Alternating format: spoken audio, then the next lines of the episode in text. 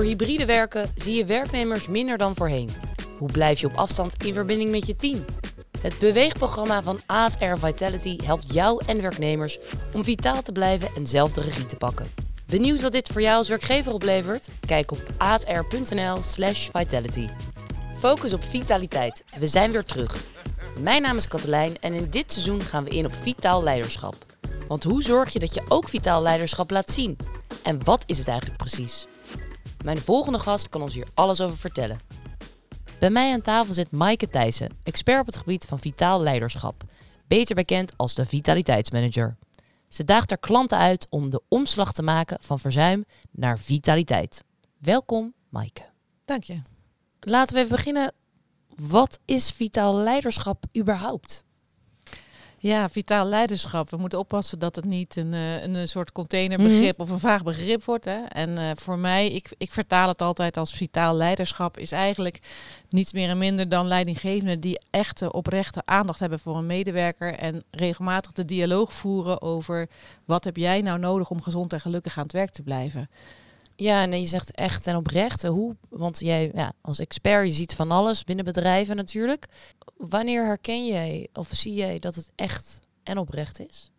Nou, dat heeft vooral te maken met aandacht geven aan mensen. Is er echt aandacht voor mensen? Ehm, maar ook heeft het te maken met, is er een cultuur van vertrouwen? Hè? Dus psychologische veiligheid, zeg maar. Kunnen mensen echt zeggen wat ze vinden en waar ze behoefte aan hebben?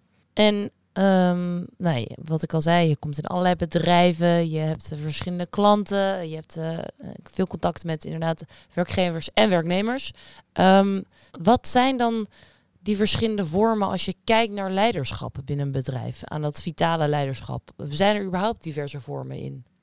Nou, ik denk dat ehm, leiderschap eigenlijk altijd maatwerk is. Hè. Mhm. Situationeel leiderschap eh, noemden we dat in allerlei andere eh managementstijlen. Maar ik denk ook zeker in het geval van vitaal leiderschap. Het gaat erover dat je je stijl van leidinggeven aan kunt passen op de, op de persoon die tegenover je zit. Dus inderdaad, als jij goed kunt luisteren en door kunt vragen en met je medewerkers het gesprek aan, aangaat op een manier waarop jij ook echt boven tafel krijgt wat die persoon nodig heeft. Dat is natuurlijk een, eh, dat is voor iedereen anders. Hè. Je praat ook op, met mensen verschillend. Kijk, ik denk heel vaak aan eh, de verschillende generaties die aan het werk zijn Ja. Iemand, een jonge eh, toetreder op de arbeidsmarkt, die heeft heel andere behoeftes dan iemand die tegen zijn pensioen aan zit. En dat betekent ook dat je situationeel leiderschap, vitaal leiderschap, ook die gesprekken zi- zien er heel anders uit. Maar hoe begin jij dan als jij een bedrijf binnenstapt of binnenkomt? Waar, waar begin je dan om dat gesprek bijvoorbeeld aan te gaan met eh, leiders, eh, werkgevers? Om te zorgen dat die vita- vitaliteit wordt doorgevoerd in wat ze doen. Ja, nou, ik begin eigenlijk nooit direct met leidinggevende eh, gaan, gaan leren hoe Mhm. moet jij als vitaal leider ehm, gaan starten. Omdat die leidinggevenden zijn ook medewerkers. En ook voor leidinggevenden is vitaliteit soms een nieuw thema.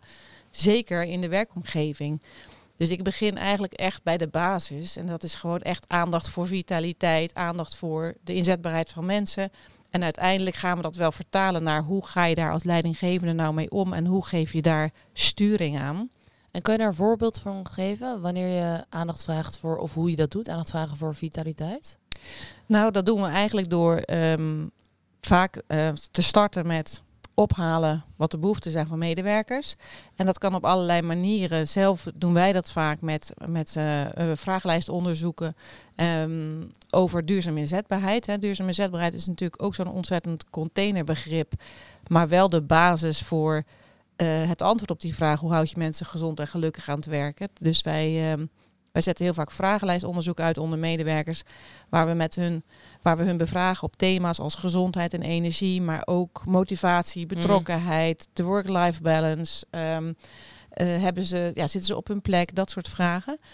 En eh, met die informatie kunnen wij ook veel meer duiden van wat, waar, waar schort het aan en wat, wat is dan de behoefte van medewerkers en wat maakt dat zij wel of niet vitaal zijn en waar zitten verbeterpunten. En schrik jij soms als je dan die antwoorden terugziet? Ja, enorm. Soms schrik ik enorm. En soms komen er ook andere dingen uit dan dat je denkt dat je gaat horen. Hè. Eh, Heel vaak zegt een, een, een management van een organisatie van nou wij weten wel wat er nodig is.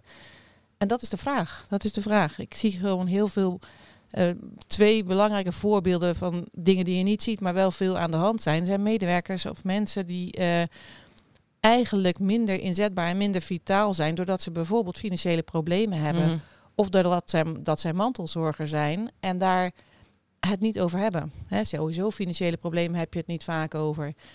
Niet graag over. En, en mantelzorg misschien ook niet. Maar dat maakt wel dat ze minder vitaal zijn, minder inzetbaar. Maar als niemand dat weet, is er ook geen hulp, uh, geen aanbod vanuit de werkgever. Dat komt allemaal wel uit dat soort vragenlijsten. Dat is natuurlijk wel hè, anoniem, maar je ziet dus inderdaad wel op een, op een managementniveau in, in uh, managementrapportages terug. Zoveel procent van jouw medewerkers scoort er slecht op work-life balance. Zoveel procent heeft zijn mantelzorger, dit soort mensen met financiële problemen. Dus we denken vaak aan vitaliteit, aan, aan leefstijl, hè, aan sla eten en sporten. Ja, het is natuurlijk meer dan sla eten en sporten. Ik bedoel, je kunt heel veel sla eten en heel veel sporten. Maar dat wil niet zeggen dat je vitaal bent. Er zit veel meer onder. Is dat denk je ook een van de grootste problemen waarom misschien heel veel uh, nou ja, bedrijven nog aan de slag of beter aan de slag kunnen? Dat, dat er gewoon te veel, uh, ja, misschien of te weinig kennis of dat er verkeerde betekenis hangt aan dat vitale leiderschap en Ja. aan het woord vitaal überhaupt? Ja, ja, ik vind dat je, dat je te vaak nog eh, ziet in vitaliteitsprogramma's. En, en ik ben echt een voorstander van leuke initiatieven als vitaliteitsweken organiseren. Maar daarmee kom je er niet. Je redt het niet met fruit op het werk en een sportschoolabonnement. Maar wanneer doe je het dan wel goed? Nou, als je in de bredere context kijkt naar wat maakt dat iemand vitaal is. Hè. Kijk, de basis van vitaliteit, het is eigenlijk zingeving en passie. Dus als jij 's ochtends wakker wordt en denkt, ja, wat doe ik ertoe? En wat doet mijn leven en mijn werk ertoe? Ja, dan zul je niet vitaal zijn, ook al zou je sporten en gezond eten en bewegen en goed slapen. Dus het gaat veel meer over eh, zingeving. Zit je op je plek? Ben je gelukkig met wat je doet? Heb je het gevoel dat je verbonden bent met collega's? Eh, Hè, dat, is, dat is ook, hè, daar, komen we wellicht nog op met dat hybride werken, die verbinding en sociale interactie, ontzettend belangrijk om, om je vitaal te voelen. Maar waarom is dat zo belangrijk voor bedrijven en voor werkgevers en leiders en werknemers? Waar, waarom? Waarom ligt dat dan? Is dat dan toch ja, niet iets van je privé? Of waarom, waarom moeten we hiermee aan de slag? Ja, dat, dat is echt iets niet per se van bedrijven of organisaties. Dat is dus gewoon iets wat in de mens zit. Mm. Dus je zou het aan psychologen moeten vragen. Maar wij als mensen zijn gewoon niet gemaakt om in ons eentje altijd maar te zijn. En ehm, je ziet dat nu die schrijnende situaties. Kijk, de, het psychisch verzuim en psychische klachten nemen uh, toe in Nederland sinds de pandemie. Ja, dat komt omdat mensen echt vereenzamen en de sociale contacten gaan missen. En niemand is echt gemaakt om alleen te zijn. Dus veel um, plezier haal je dus ook uit contacten op je werk. En is dat ook een deel uh, van wat jij probeert te, um, toe te passen? En als jij bijvoorbeeld bij bedrijven binnenstapt? Ja, zeker, zeker. We kijken echt wel in de, in de breedte naar, naar vitaliteit. En enerzijds dus met wat, wat kan de, heeft de medewerker nodig, maar ook waar, aan welke knoppen kan een organisatie draaien om daar het beter in te doen. Maar hoe meet je dat dan? Het beter doen of het uh, ja, krijgen van uh, vitaler programma of vitaler leven? Nou, bijvoorbeeld, kijk, je kunt het op verschillende uh, manieren meten. Hè. Veel bedrijven die, die sturen nog steeds op verzuimcijfers. Hè, Mhm. Als het verzuim maar gaat zakken. Nou, dat vind ik persoonlijk uh, best, een, best een lastige. Hè. Je blijft maar sturen op verzuim. Je stuurt op iets wat stuk is. Dat is Ja. al stuk. Dus de, de winst is aan de voorkant te halen. Maar, maar natuurlijk is het zo, als je aandacht aan vitaliteit gaat geven, gaat op den duur dat verzuimcijfer ook zakken. Dus dat kun je zeker meten. Daarvan zou ik, zo ook zeggen, zou ik wel zeggen van stop met dat verzuim. Rapporteren op verzuim, maar gaan rapporteren op vitaliteit en inzetbaarheidscijfers. Hè. Dus draai het om naar die positieve psychologie. Maar goed, je kunt vitaliteit ook meten door bijvoorbeeld zo'n vitaliteitsonderzoek, wat ik net zei, in te zetten. En op basis van die uitkomsten KPI's te gaan definiëren. Je kunt echt met elkaar gaan bepalen wat zijn de prioriteiten. Waar scoren de meeste mensen nou in het rood als het gaat over vitaliteit en inzetbaarheid? En wat gaan we daar dan aan doen? En wat is onze doelstelling voor het komend jaar? Wat willen we bereiken? Op die KPI's kun je dus ook gaan sturen. En dan, is het niet alleen maar het dalen van verzuim. Dan kun, kun je ook zeggen, nou, uh, wellicht um, hè, zoveel procent van de mensen geeft aan minder werkdruk te ervaren in, het, in 2023. Dat betekent natuurlijk wel dat je iets moet gaan doen in de tussentijd. Een programma en aanbod moet gaan, uh, gaan aanbieden. Maar daarop kun je natuurlijk sturen. Dus je kunt met data, je hebt gewoon data nodig om te kunnen sturen op succes.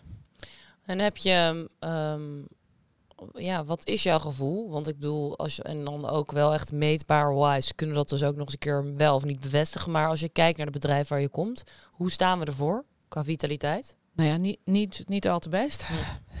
ik zeg ook wel eens, het, het lastige is met vitaliteit, is dat er gewoon heel veel mensen, ik, ik zeg vaak als er mensen die niet helemaal vitaal zijn, een, een andere kleur zouden krijgen, zou dat helpen. Want dan zou je het zien. Ja. Maar je ziet het vaak niet. Hè. Mensen zijn niet ziek, want ze zijn in ieder geval nog niet thuis.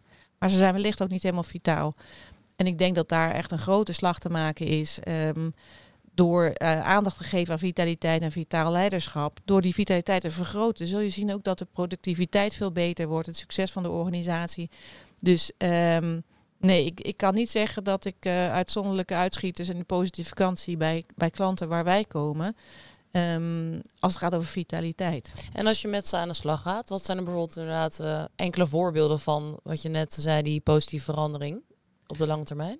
Nou, de positieve verandering zit vooral. Uh, oh, de lange termijn trouwens. Dat is het goede woord. Want dat is wel de lange adem. Hè. Het is een, dat is wel vaak waar het mis dreigt te gaan. Een half jaar proberen en zeggen het wordt niks. Nee. Uh, maar dit is niet zomaar verandering. Dit is een cultuurverandering. En je wilt de, vitaliteit, vitaliteitsdenken zeg maar, in de DNA-structuur krijgen. Dus, naar, maar een voorbeeld is inderdaad starten het eerste jaar start je met aandacht voor vitaliteit en geef het een leuke naam, tijd voor vitaliteit of wat dan ook. En ga met alle medewerkers, inclusief leidinggevenden, gewoon het gesprek aan over vitaliteit. Doe een onderzoek, steek de thermometer in je organisatie. Hoe scoren jullie nu op vitaliteit? En laat die leidinggevende eerst maar eens meelopen ook in dat hele traject als medewerker zelf. Want hoe gaat het met hun vitaliteit en wat hebben zij nodig? Vervolgens kun je daarna gaan zeggen van het, tweede jaar, oké, we hebben nu allemaal een beetje begrepen wat is vitaliteit. We hebben interventies ingericht, we zijn aan de slag gegaan. We hebben medewerkers de ruimte gegeven om de regie te pakken. Nu willen we ook eigenlijk echt toe naar dat vitaal leiderschap. We gaan leidinggevenden trainen in leiding geven aan vitaliteit of leiding geven aan duurzame inzetbaarheid. Waar je met leidinggevenden gewoon het gesprek gaat voeren van je weet nu een beetje hoe, hè, welke thema's het zijn, wat is vitaliteit. We hebben met elkaar gedefinieerd wat zijn onze KPI's voor deze organisatie. Nou, wat heb jij nu nodig om daarin succesvol als leidinggevende met, jou, met jouw team te gaan, uh, gaan werken? Maar is dat niet ontzettend moeilijk om als uh, ja, leidinggevende daarmee te starten? Ja, dat is heel, heel moeilijk. Het, het, je ziet gewoon veel um, veel in grote bedrijven zeker dat leidinggevende vaak nog steeds toch de, de, de hele goede techneut is, bijvoorbeeld, hè, die doorgegroeid is naar een leidinggevende rol, die veel meer een vakidioot is dan een, dan een, dan een people manager, die, die het al best lastig heeft als leidinggevende. En dan moet hij het ook nog over dit soort enge, tussen aanhalingstekens, um, onder, onderwerpen gaan hebben met zijn, uh, met zijn medewerkers. Ze hebben toch vaak het gevoel van, ja, daar hebben wij het niet over en dat is toch allemaal privé. Wat zeg je dan als je dat als je dat terugkrijgt? Nou, dat, dat je wil hè, dat, dat het in principe gewoon maar menselijk gedrag. Je kunt gewoon als mens met iemand praten. Dus op de een of andere manier blijft het zo dat, een, dat mensen binnen de stappen hun werk binnen het kantoor binnen en die zetten een andere pet op en zijn niet meer helemaal zichzelf, maar gaan in de rol van leidinggevende. Terwijl als ze als, gewoon als medewerker met een vriend aan de bar zitten, dan zouden ze ook vragen: hoe gaat het met je en uh, uh, wat heb je nodig? Stellen we die vraag te weinig op de werkvloer aan elkaar? Nou, ik denk dat er in de algemeenheid te weinig aandacht, echt aandacht voor mensen is. Het It's all about attention, zeggen ze wel eens. Hè. Aandacht, aandacht, aandacht. Vitamine A. Nou, er zijn allerlei uh, woorden voor uh, bedacht. En dat is wel, daarmee maak je wel het verschil. Heb eens echt aandacht voor elkaar en vraag gewoon eens hoe je je voelt. Hè. En ik, ik vind dat dat klinkt heel, heel vreemd, maar ik vind dat een van de mooie dingen van, uh, van de coronapandemie. Dat zeker in het begin, toen wij allemaal opeens achter het scherm zaten um, om te overleggen en te vergaderen, gingen we elkaar opeens voor iedere meeting starten, gingen we vragen: goed, hoe gaat het met jou en met je familie? Ben je nog gezond? En uh, oh, laat eens kijken hoe jij daar woont. Neem de, de, de, film eens eventjes. We leerden elkaar bijna beter kennen, haalden meer aandacht voor elkaar. Ook was het dan digitaal en door het scherm heen.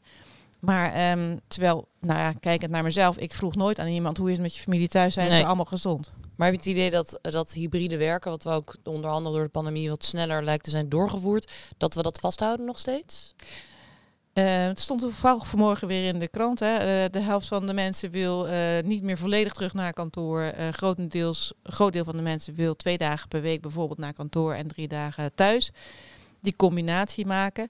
En ik denk dat dat ook dat dat een hele mooie vorm is. Ik denk dat ehm, wat het ons heeft gebracht, dat is um, met name autonomie bij medewerkers. Nou, mm -hmm. autonomie is een van de belangrijkste voorspellers van vitaliteit.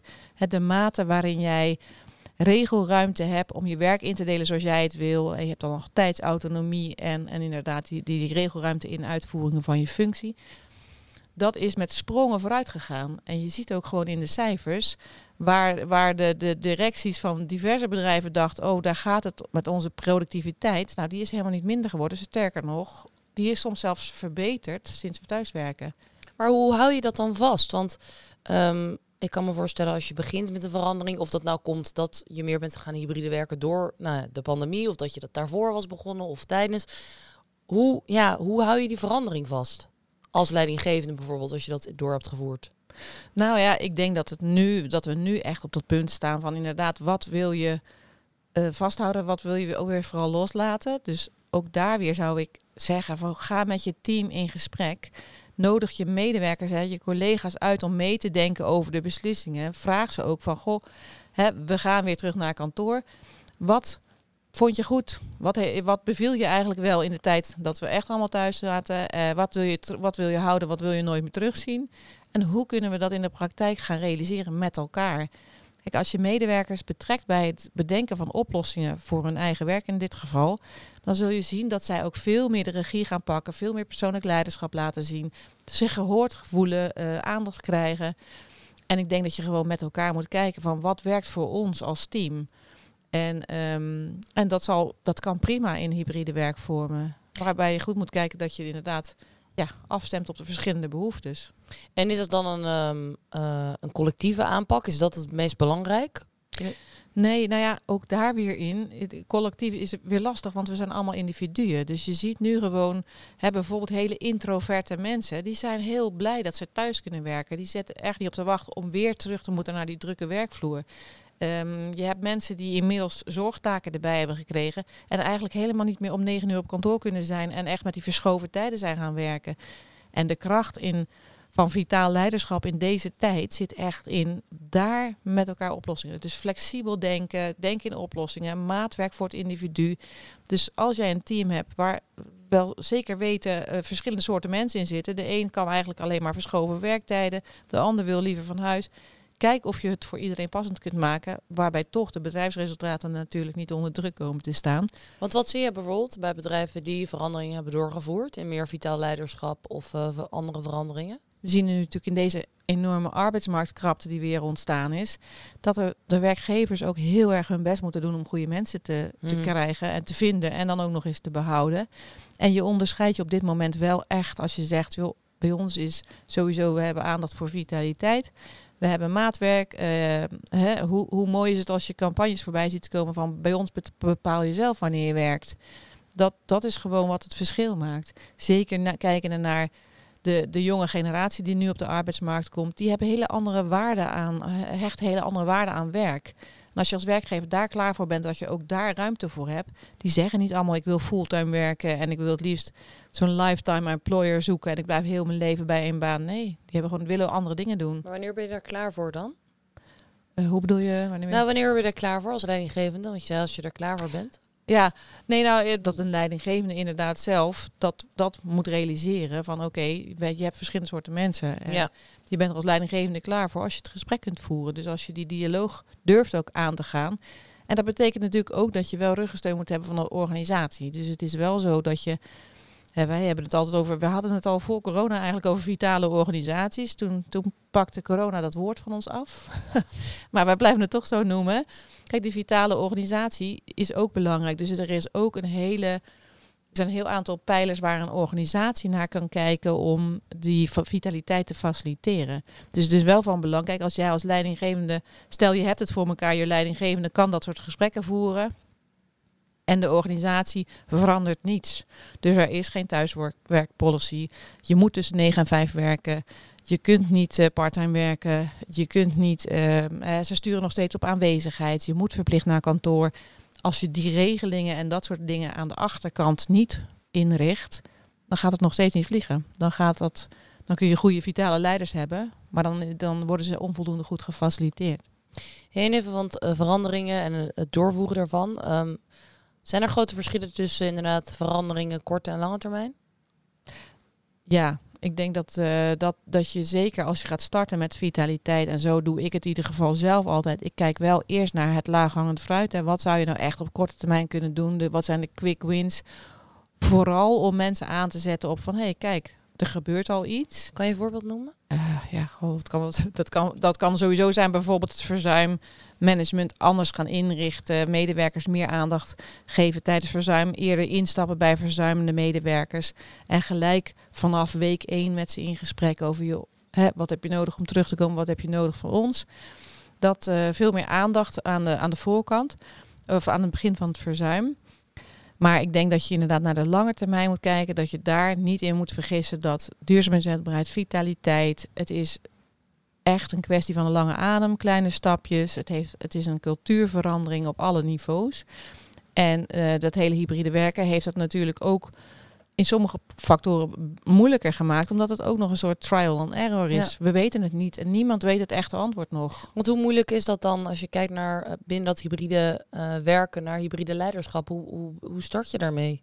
Nou, dat is dus inderdaad nu wat, waar, waar heel veel verschillende manieren wordt gezocht om, um, om dat goed uh, invulling te geven. En dat, dat bedoelde ik inderdaad zeggen met hè, niemand weet het antwoord. We weten het nog niet precies, maar nee. probeer het gewoon. Want het kan, als je als je goed in gesprek blijft met je mensen, dan kan er niet zoveel fout. Dan kun je, je kunt het dan ook gewoon zeggen. als, je, als je een team hebt waar de psychologische veiligheid goed is en je durft je ook uit te spreken en je mag ook fouten maken, dan is dat niet erg. Dus kijk gewoon wat past bij je team. Zorg, kijk, zorg sowieso dat de technologie werkt en dat je dus hybride kunt werken. Dat, uh, dat hebben we volgens mij allemaal wel redelijk begrepen inmiddels. Maar dan nog, kijk ook goed naar um, bijvoorbeeld een team. Je kunt, als er één persoon vanuit huis gaat inbellen en de rest zit bij elkaar, dan zal die ene persoon zich waarschijnlijk niet, bij, niet ingesloten voelen. Hè. Die zal zich, zal zich buitengesloten voelen. Dus je moet ook goed nadenken over hoe gaan we dan met elkaar om? Hè? Wat willen wij als werkvorm? Wat vinden wij aan samenwerking goed? En even heel praktisch, want jij bent wel de expert ook, inderdaad. Dus ik denk als iemand het kan weten, ben jij het. Wat zijn er bijvoorbeeld echt praktische tools die je dan zou kunnen meegeven op dat vlak van die hybride leiderschap? Um, ja, ik, ik vind het lastig om te zeggen praktische tools, want dat is gewoon, ja, zijn blijf, die er? Nee, nee dat, dat is weer, ik blijf een beetje, de, de, de, de plaat blijft hangen, maar dat gaat echt, dat, die zijn voor jou anders dan voor mij. Zeg ja. maar, jouw behoeften zijn anders dan voor mij. Dus uh, wat voor mij werkt, is voor jou weer anders. Dus het is echt, het gaat vooral over luisteren naar je mensen. Uh, wat zijn de behoeftes? Kijk, de tijd van de, de, de command en control management stijl. Ik geef een opdracht en ga ik controleren of je het goed doet. Hè, dat, dat, dat sturen op aanwezigheid, die is echt voorbij en ligt achter ons, gelukkig moet ik zeggen. En uh, dat, dat, dat, dat ouderwetse baasje spelen, dat is niet meer. En er moet echt een nieuwe vorm gevonden worden. En het gaat veel meer over, over vrijheid, verantwoordelijkheid en vertrouwen. En geef mensen maar de vrijheid om hun werk te doen, maar geef ze ook de bijpassende verantwoordelijkheid, maar heb dan ook vertrouwen dat ze het goed doen. En dat zijn, ja, dat zijn gewoon onderwerpen waarover je het gesprek echt goed aan moet gaan. Is dat uh, is bijvoorbeeld kwetsbaarheid tonen als een vitale leider dan dus ook van belang om die elementen door te voeren? Ja, ik zou zeggen dat een vitale leider is echt iemand die empa empathie en menselijkheid uh, op nummer 1 heeft staan. Hij is ook maar een mens. Ja, ja en um, als je dan ook kijkt naar uh, dat vitale leiderschap en uh, tools en toepassen en bijna maatwerk zou ik het wel kunnen noemen. Ja. Um, wat zie je dan op lange termijn terug binnen de bedrijven die jij helpt en ondersteunt, waar je komt? Nou ja, dat, dat, dat sowieso, dat, dat stoppen met sturen op verzuim, dat gaat echt winst opleveren. Het heeft, hè, ik, ik heb ook bij, bij een klant, bij klanten zie ik wel eens dat ze oeverloos verzuimcijfers blijven rondsturen. Het verzuim is hoog, weer het verzuimcijfer, uh, de verzuimdata doorsturen naar leidinggevende. Dat helpt je niet. Weet je, dat, dat maakt ook alleen maar negatieve, geeft alleen maar negativiteit. Dus probeer het om te draaien en ga gewoon echt He, organiseer je verzuimmanagement gewoon heel goed. Natuurlijk, dat is de basis op orde. Maar ga de focus leggen naar de voorkant waar de winst te halen is. Ja. En ik zie gewoon als je inderdaad zegt, oké, we gaan eerst eens in kaart brengen, die soort nulmeting doen van hoe is het gesteld met de vitaliteit van onze medewerkers. En we gaan daar gericht aanbod aan uh, uh, aanbieden. Dat je echt ziet dat medewerkers, mensen en ook groepen met elkaar beter gaan functioneren. Meer werkgeluk, minder werkstress. Dus op de lange termijn zie je echt grote verschillen. En als iemand zit te luisteren, um, van werkgever, leider tot werknemer, wat zou je mensen nou echt nog willen meegeven om hiermee aan de slag te gaan? Nou, ik zou, ik zou echt zeggen, inderdaad, stop met sturen op verzuim. Um, de focus gaat naar een groep, beperkte groep mensen die um, ziek zijn. En stel dat het 5% is, dan, dan is er 95% nog steeds inzetbaar. Dus ga daar de focus op leggen, de vitaliteit. Ga vitaliteit ook meten. Want meten is weten. En dat klinkt in dit onderwerp misschien een beetje suf. Maar je hebt wel gewoon uh, data nodig om, om te kunnen sturen op verzuim. Want weet je wel wat, je, wat het probleem is. Ik zeg ook heel vaak van make sure you're solving the right problem before solving the problem right. Dus denk niet dat je het kunt invoelen voor de ander. Dit is er nodig, want dat weet je echt niet. Nee. Dus um, dat zou ik zeker als, uh, als tip meegeven. Nou, en, en geef het tijd, doe het rustig aan. En zorg voor een integrale aanpak. Dus maak vitaliteit echt een business prioriteit. Hè. Vitaliteit is ook hè, het misverstand. Vitaliteit is een feestje van HR. Nee, vitaliteit is een business prioriteit. Dus maak dat ook integraal, ja, bed het in in je eigen organisatie. Maak vitaliteitsgesprekken onderdeel van je HR-cyclus. Um, stop bijvoorbeeld met het voeren van een fre frequent verzuimgesprek als iemand drie keer of meer ziek is. Maar maak er een inzetbaarheidsgesprek van. En blijf het hele jaar de dialoog voeren. Dus um, nou, dat zijn eigenlijk wel de belangrijkste tips die ik zou willen meegeven. Super bedankt, Maaike. Echt dankjewel. Nou, heel graag gedaan. Dankjewel. Zo, dat was hem weer voor vandaag. Leuk dat je luisterde en hopelijk heb je weer nieuwe inzichten gekregen over vitaliteit.